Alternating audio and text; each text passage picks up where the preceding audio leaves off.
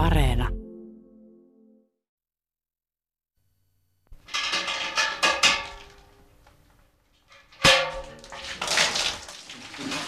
Olette tullut tänne, tänne tuota saunaan?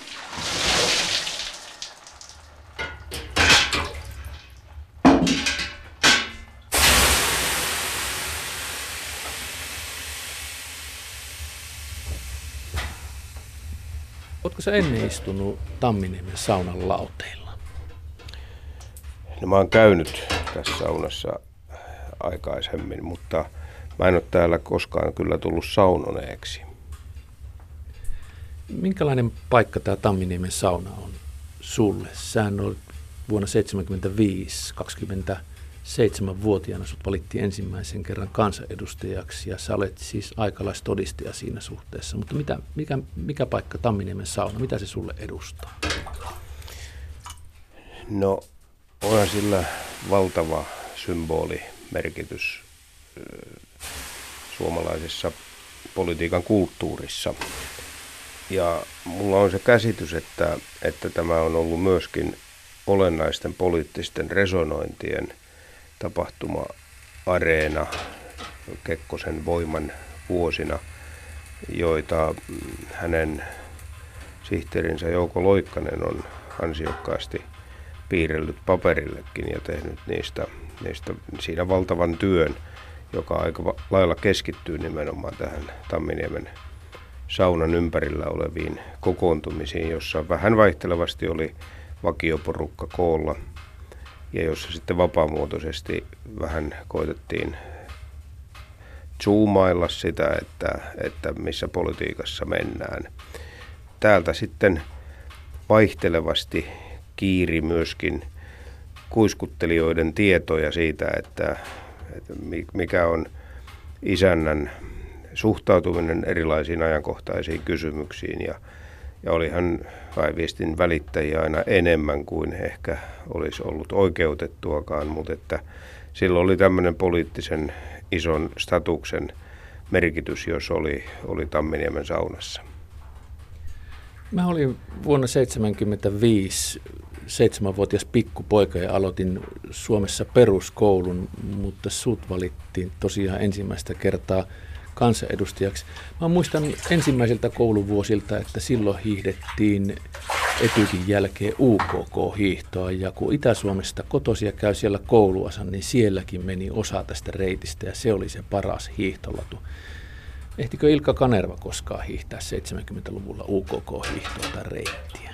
No en, en, en kyllä koskaan tullut sitä tehneeksi. Mä olen itse kyllä hiihdosta kovin innostunut, koska sehän on, mä olen maaseudun poika ja, ja hiihtohan siellä on luontainen liikuntamuoto aktiivisille pojille, myöskin tytöille nykyään entistä enemmän hyvä niin. Ja kyllähän tietysti Kekkonen yhdistettiin hiihtoon mitä olennaisimmalla tavalla ja kyllä tämä UKK-hiidon käsite on tietysti sen aikaiselle suomalaiselle kaikille meille tuttu. Kekkonenkin hiihti lapsena. Luin Ari Uinoon kirjasta, että Kekkonen oli jo 11-vuotiaana saanut nimensä Kajanilaiseen lehteen, kun oli menestynyt hiihtokilpailussa. Hän harrasti hiidon lisäksi kaikkia moniakin muita lajeja, joita Kajanissa oli vain mahdollista harrastaa. Innostusta riitti. Nuorena juoksi keskimatkoja, 1500 metriä viiteen minuuttiin ja sitten satasellakin 11 sekuntia käsittääkseni käsikellolla otettuna. Vauhditon pituushyppy, korkeushyppy. Nämä on kaikki yksilölajeja. Mitä sä luulet, että se kertoo nuoresta Urho Kekkosesta? Siinä täytyy tietysti ottaa huomioon se, että hänenkin taustansa kuitenkin – oli myöskin maaseudussa ja, ja, ja yksilölajit tietysti silloin painoittuivat hyvinkin merkittävästi. Ja tietysti Kekkosen jo ruumiin rakennekin oli sen tyyppinen, että hän oli pitkä, hoikka kaveri, jolle, jolle tietysti äh, voimalajit eivät olleet tyypillisimpiä, vaan, vaan totta kai juoksut ja hypyt olivat hänelle luonteenomaisia ja hänen tapansa oli puhuakin monasti siitä, että kuinka urheilussa ylitetään itsemme. Ja, ja se kuvaa tietysti yksilöurheilua kaikkein parhaimmalla mahdollisella tavalla. Että hän oli sitä aidolla tavalla ja se oli hänen osa, keskeinenkin osa hänen luonteenpiirrettään. UKK oli jo nuorena mukana urheilujärjestöissä ja vanhempana sitten oikein reilustikin.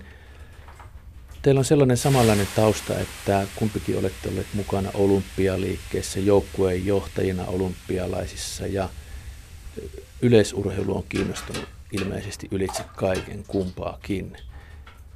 Mitä nuori poliitikko voi urheilujärjestössä oppia politiikan tekemisestä? Tai mitä sä luulet, että Kekkonen on oppinut? No kyllä se varmaan vähän kaikilla on sama. Siis, eihän sitä nuori energinen kaveri tietysti katoa, että, että se tekisi vain yhtä asiaa. Jos se on energinen, niin, niin se on mukana urheilussa, mutta se on kaikessa muussakin riennossa mukana, että se aktiivisuus kasautuu. Ja, ja kyllä se UKK kohdalla on ollut ilman muuta näin ja, ja mä näen hänessä juuri, juuri semmoisen aktiivisen nuoren pojan, jolla oli energiaa ja luovuutta ja aloitteita ja, ja, ja sellaista, että vedetään muita mukaan hommiin, erilaisiin kuvioihin. Politiikka ei varmaan ole ollut se ihan keskeisin silmämäärä niinä vuosina, sanotaan tuossa, kun kilpaurheiluunkin menee mukaan, niin, niin kyllähän siinä jo seitsemänvuotiaana ruvetaan kilpailemaan ja, ja kyllähän se siitä tietysti menee aina vähän askel askeleelta totisempaan suuntaan, että tämä 11-vuotias Kekkonen, joka mainitaan ensimmäistä kertaa lehdessä hiihtokilpailuissa tulleen kolmanneksi, niin se on täysin luonnollista ja normaalia hänen tapauksissa.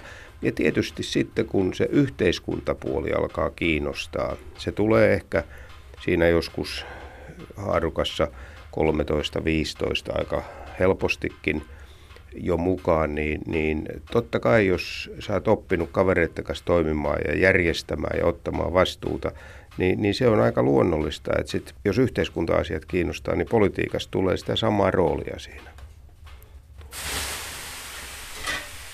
Kekkonen menestyi sekä poliitikkona että urheilujohtajana, mutta jatkosodan aikaan 1942 meinasi käydä köpelösti, vaikka meissä ei ollut rintamallakaan.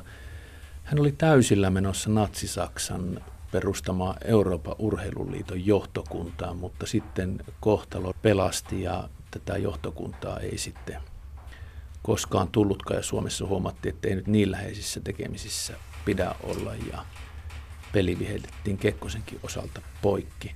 Mitä sä luulet, jos Urho Kekkonen olisi mennyt tuohon johtokuntaan Euroopan urheiluliittoon, niin olisiko presidenttitie ollut saman tien mennyt sitten sodan jälkeen?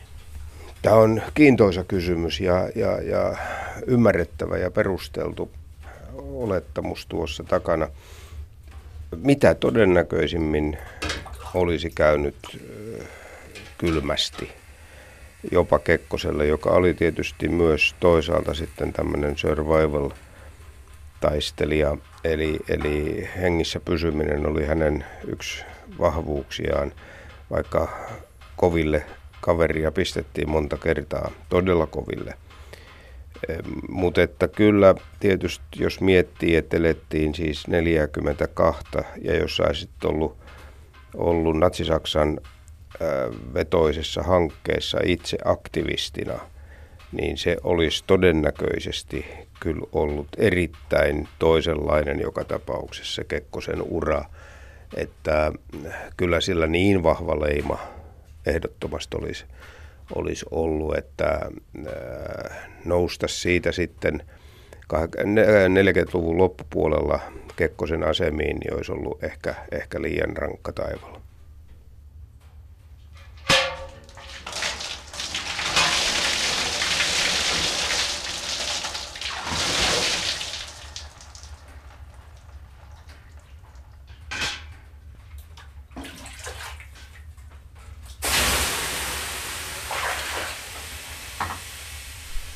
Kekkosesta kuitenkin tuli presidentti ja sen takia mekin istumme täällä Tamminiemen saunassa ja 56 hieno ura alkoi.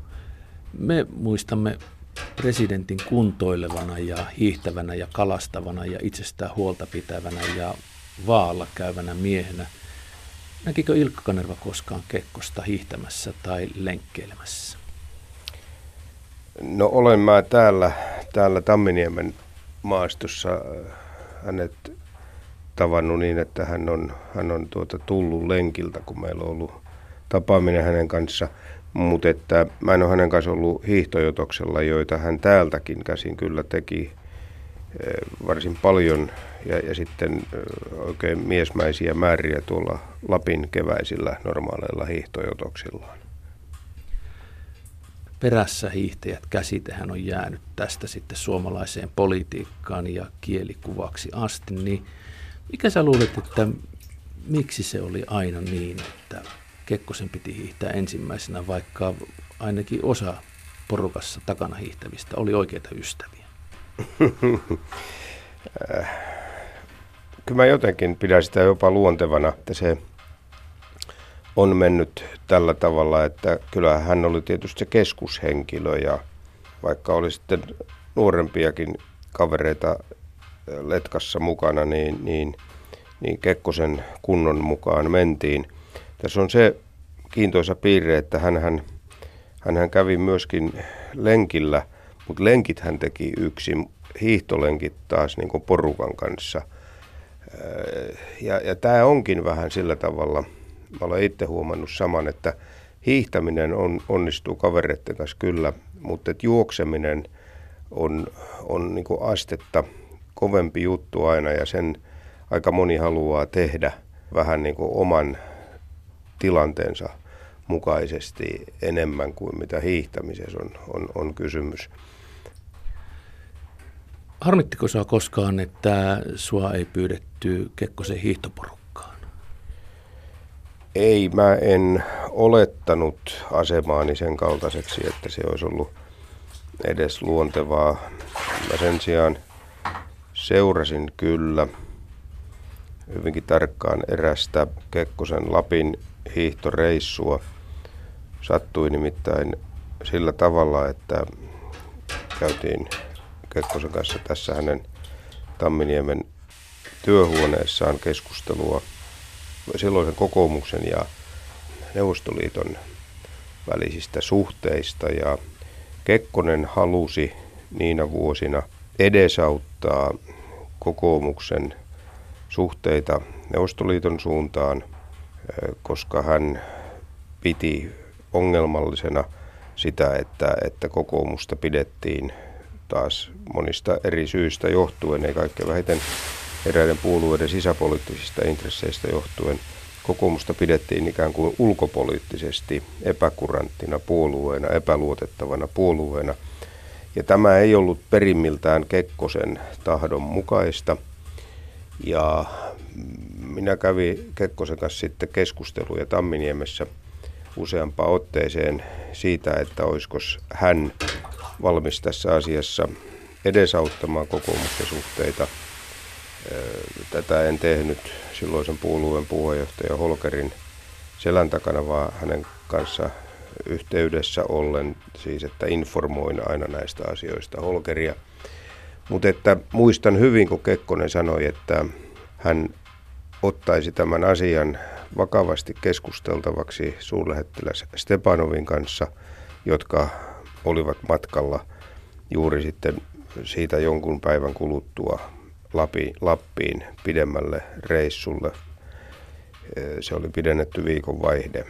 Ja sitten Kekkonen sanoi, että kun, kun matka on ohi, niin palattaisiin asiaan. Ja, ja muistan hyvin sitten, kun kävelin Tamminiemeen ja mentiin taas sitten Kekkosen työhuoneeseen ja, ja, ja hän kertoi siitä, että hän otti tämän kokoomuksen ja NKPn väliset asiat Stepanovin kanssa esille ja, ja kuvasi sitä, ja se sanoisiko se lyhin pelkistys, minkä Kekkonen siinä itse käytti myös tätä sanaa siinä kuvauksessa, niin hän sanoi, että Stepanovin kanta oli vähintäänkin puoli positiivinen siihen, että normalisoitaisiin kokoomuksen suhteet NKP samankaltaisiksi, mitä olivat keskustan ja, ja sosiaalidemokraattisen puolueen suhteet. Kekkosen henkilääkärit ilmoittivat Kekkosen ollessa 70 mies, että hänellä on 40 kaverin kunto. Mitä nuori Ilkka Kanerva silloin ajatteli? Mä muistan kyllä jossain puheessani tuolloin puhuneeni eh, Kekkosen puolesta ja todenneeni, että hän on poikkeuksellisen hyvässä fyysisessä kunnossa, mutta että siis jokainen ymmärtää, että sijoittaa se nyt joihinkin vuosilukuihin ihmisen elämänkaaressa, niin se on tietysti vähän niin kuin mielikuvituksen tuotetta, kaikki sen ymmärsi. Mutta kaikki toisaalta tajusivat myös sen, että kieltämättä hän on poikkeuksellisen hyvässä fyysisessä kunnossa oleva toimija Suomessa. Kekkoseen ja urheiluun liittyy eräs äärettömän mielenkiintoinen yhteensattuma, jossa sinä ja presidentti Urho Kekkonen näyttelette pääosaa. Kajaani Svullin kisat heinäkuussa 1981. Kisat, joissa sinä olet urheilujohtaja ominaisuudessa ja Kekkonen presidentin ominaisuudessa. Ja Kekkonen sitten, kun on poislähdön aika, presidenttiaikataulujen mukaan ilmoittaa, että nuori kansanedustaja Ilkka Kannerva lähtee sitten presidentin mukaan ja käskee adjutanttinsa huolehtimaan, että näin myös tapahtuu. Minkälainen tuo paluumatka presidentin koneessa oli kohti Helsinkiä? Se oli sellainen armeijan pien kone. Mä muistan vähän vielä panneeni hanttiikin Kekkoselle, että en mä voi lähteä, lähteä sieltä Kajaanista Haukilammen. Se oli Haukilampi, muistaakseni sen paikan nimi, missä oltiin, oltiin kenttä lounaalla siellä ja, ja Kekkonen siinä lounan päätyttyä sanoi, että, että Kannerva lähtee sitten hänen kanssaan takaisin täältä. Suunta muuten ei ollut Helsinki, vaan se oli Turku ja Kultaranta. Ja sanoin, että en, en voi lähteä, että tämä representti, että mulla on täällä Kajanissa monia velvoitteita urheiluliiton puheenjohtajana, että tai oliko mä valtuuston puheenjohtaja silloin sama se.